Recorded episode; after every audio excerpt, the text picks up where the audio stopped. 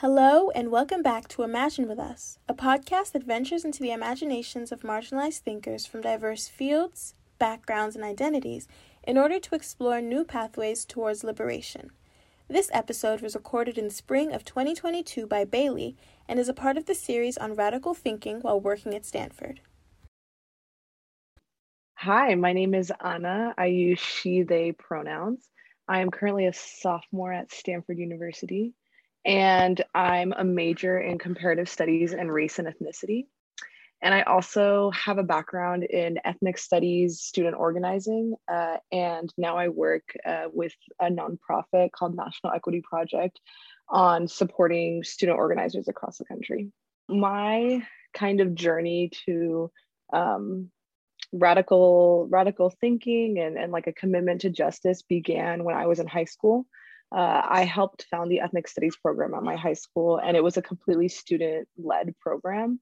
So um, I worked alongside like a bunch of other students, and we taught it to each other and to ourselves for over three years, and then we passed it on to like a younger younger generation of organizers. And um, I'm so grateful that that um, program is still running at my high school right now. Um, and so when I came into Stanford, I actually came in as a double major in political science and economics, which is hilarious because like now that I know what political science and economics are like at Stanford, I'm like barf like um so yeah, I came in thinking that I was going to be political science and economics. And what I quickly, quickly discovered is that I could not exist as someone who was like a person of color committed to the liberation of my community and be existing in those majors in the way that I wanted to. I know that some people are able to do that, but for me, I constantly felt like, especially in the econ classes, especially in the poli sci classes, definitely in international relations classes, that um, a lot of what I believed was like directly contradicting to what was being taught to me um, and like those those two things really didn't didn't coexist. Um, but so yeah that's what led me one of the reasons that led me to to CSRE or, or uh, majoring in ethnic studies.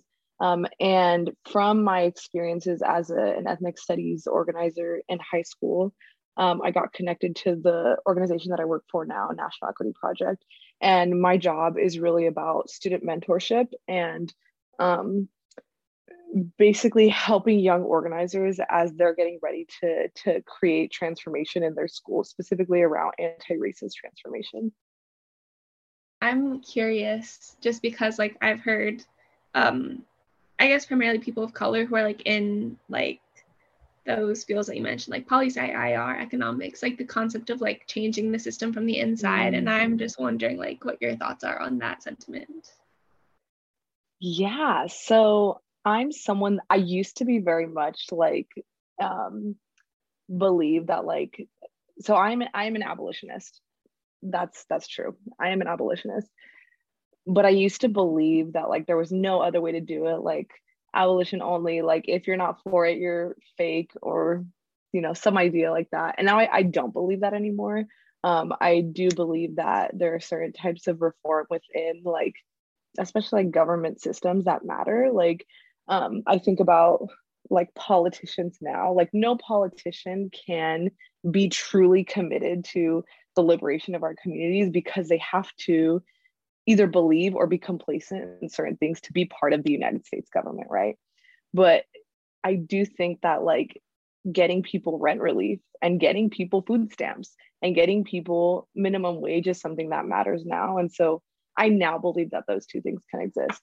But as for the way that that connects to my education at Stanford, I think you know, I don't feel like I'm one to judge if other people can truly work within the system or not. Um, I just do, I know that that's not the place that I want to be. I I've been in spaces where it's like I feel like I'm by myself and I'm constantly screaming at a wall and like no one's listening and nothing, you know, I'm not seeing any momentum. I don't have community behind me.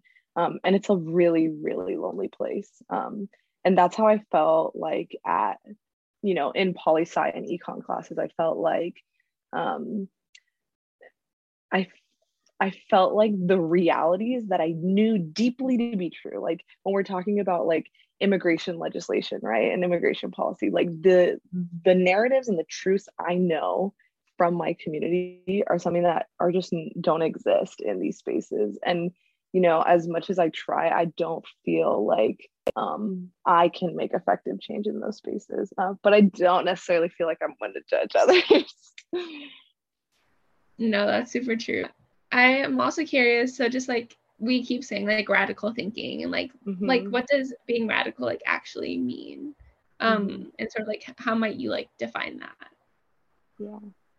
So um this is like everywhere, but radical like the the the origin of the word radical comes from uh, like the idea of roots and like gr- grabbing something at its roots.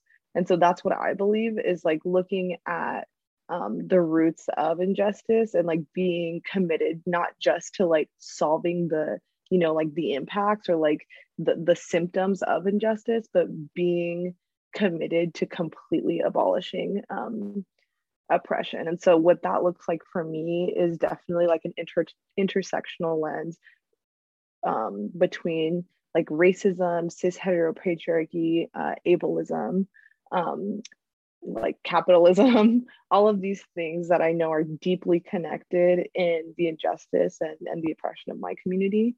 Um, and and being committed to changing and completely abolishing those things from you know the the the root of where it comes from that's beautiful i've actually never heard that before like the roots thing so yeah that. it's like the i forgot what the word is like is it called like etymology of the word, but like you know the science of like yeah. where words come from. Yeah. Yeah, that's so interesting. Like uh, I'll I'll look it up later. but, um, um so let's see. Like just like in my own life and in my own work, I like definitely like try and like um recognize or like name the like influences and especially the people who have like influenced the work that I do um just like the way that I think and so, like in that vein, um, who or what inspires your thinking in politics? Um, and then we'll we can start there, and then it's also how has attending Stanford. Those are different questions, so I'm just gonna, yeah. let's just start with that one. Yeah. So I think. Hmm, a place that I look towards uh, for guidance um, is definitely of course in like elders and people who have um, experienced different types of oppression for for longer than i have um, but i also really look towards young people.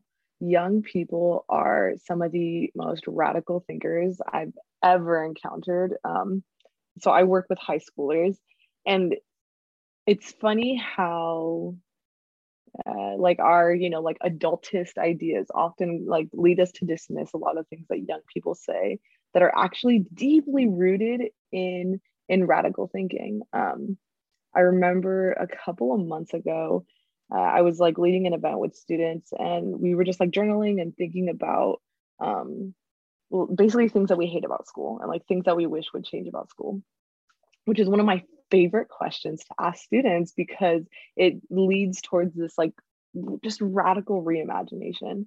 Um, and one of the students was talking about how they hate how there is no like no one will wait for you in school right? It's like if you're not there you're not there and the classes keep going. And if you don't turn in that assignment the next assignment already came out. And she was talking about this feeling of of like this constant running and this this feeling that like no one would wait for her. Um and like i had never thought about the ways that that that's something that we made like that we created right? Like we decided that school was going to be that way and we can decide that it can be different. Um, and so i think young people are so like unattached to status quo. Like they have not been indoctrinated into status quo as a lot of like as long as older people have. And so they're so willing to be reimaginative and they're so willing to completely um, disregard like what has been done in the past in order to to envision something that could be even better um, and so that's a place that I, I really look towards for um, for guidance and like inspiration especially as a i'm not an older person i'm only 20 years old but i've noticed that in my time since i was like you know 15 to now i have gotten more indoctrinated like i have gotten more cynical and like jaded. And so having young people around to remind me that we can reimagine something completely different is is really special okay I love that. That is so beautiful. Um, and sort of now, like shifting more towards like thinking about Stanford specifically. Um, I'm just gonna like throw like a bunch of mm-hmm. questions at you. And you can like sort of just like respond mm-hmm. to like whichever sound good. Um, but basically, um, just sort of thinking about like how things have changed since like you were in high school and doing ethnic studies work um, and also like um, if you've seen any changes just at Stanford in general, or like the work that like if you've seen any of like the fruits of your labor, so to speak, sort of like blossom. Um, mm-hmm. Yeah, we'll like start there, like sort of like the what's yet to come, sort of like what's changed, what hasn't changed. Um, That's tough. I I struggled to to think about any change that like Stanford as an institution has made. Like I feel like I feel really confident in saying that there have been none since you know I started as a freshman in 2019. Um, but what I have noticed that brings me so much joy is that I I'm seeing that CSRE, um, like our ethnic studies department, is becoming something that is there's more commitment to among the student body like I have met so many freshmen that are coming in and are like, oh yeah, I'm interested in CSRE and, and right away, like they're making a commitment towards um, this kind of radical space, which I love um, because it means that there's more organizers on campus. CSRE fosters this like incredible community of people who are really unafraid of like speaking up and and resisting against um, like the problematic shit that Stanford does all the time. Uh, so that's something that I think has changed. I think when I came in as a freshman, I felt like I knew very few CSRE majors. Um, like I, I know when I was a freshman that at the end of my freshman year, there was like one girl that had graduated as um, an Asian American studies major. Uh, so I, I am seeing a growth in our community, which is something that's really exciting. Um, but I also think that there have been some really unfortunately like effective tactics that have been used against our student body um, to basically like disband or or discourage organizers um, and one of them is definitely like the the age out. Like stanford will promise us that they're going to do things and then just simply wait until we graduate and then be like okay like you know this next generation of students does not know that that's what has been being asked for 15 20 40 50 years.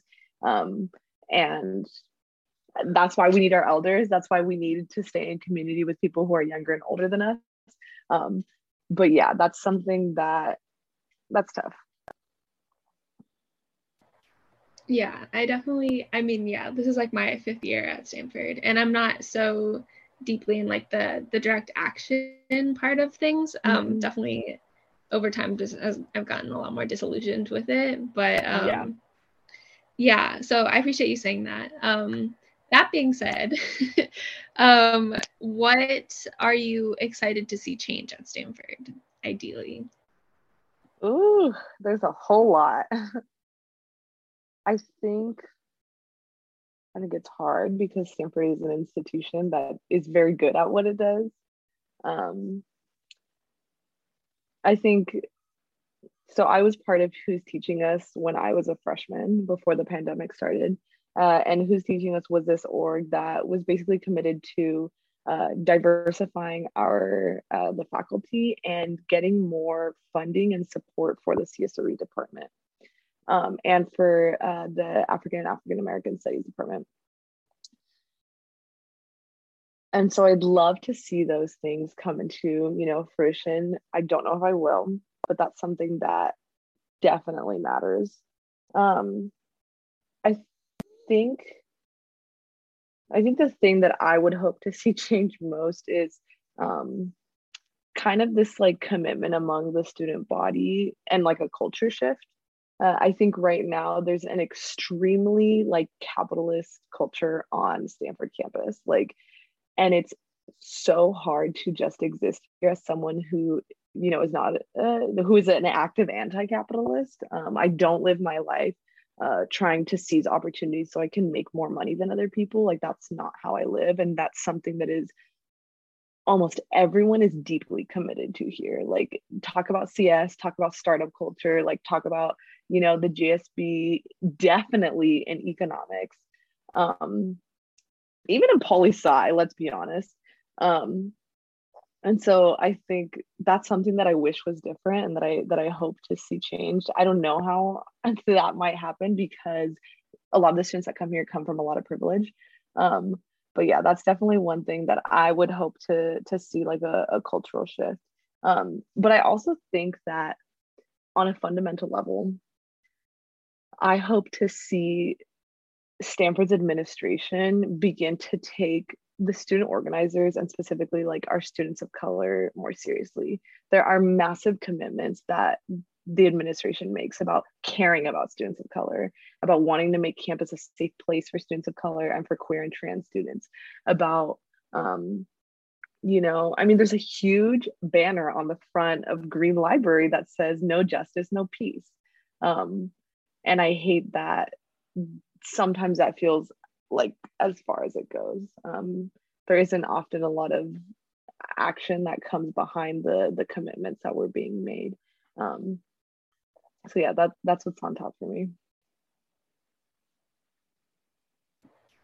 Okay, incredible. I just want to, I'm going to go rogue for one last question. It's just like something that I just think about a lot is like, um, you know, there are a lot of theories around like time. Like I don't whatever. Time is a thing. Yeah.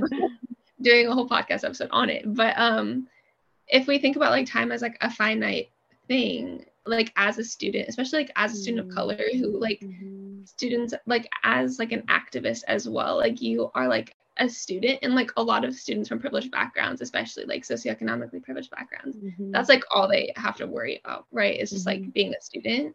Um, mm-hmm. but then like if you're also students who are like also working jobs or taking on organizing labor that is like not compensated, like how I guess just like how does all that sit or how does that feel or like how does how are you able to like function and like get enough sleep? Yeah, that's so true and hard to like describe. Um so i think one thing that i that helps me a lot and like the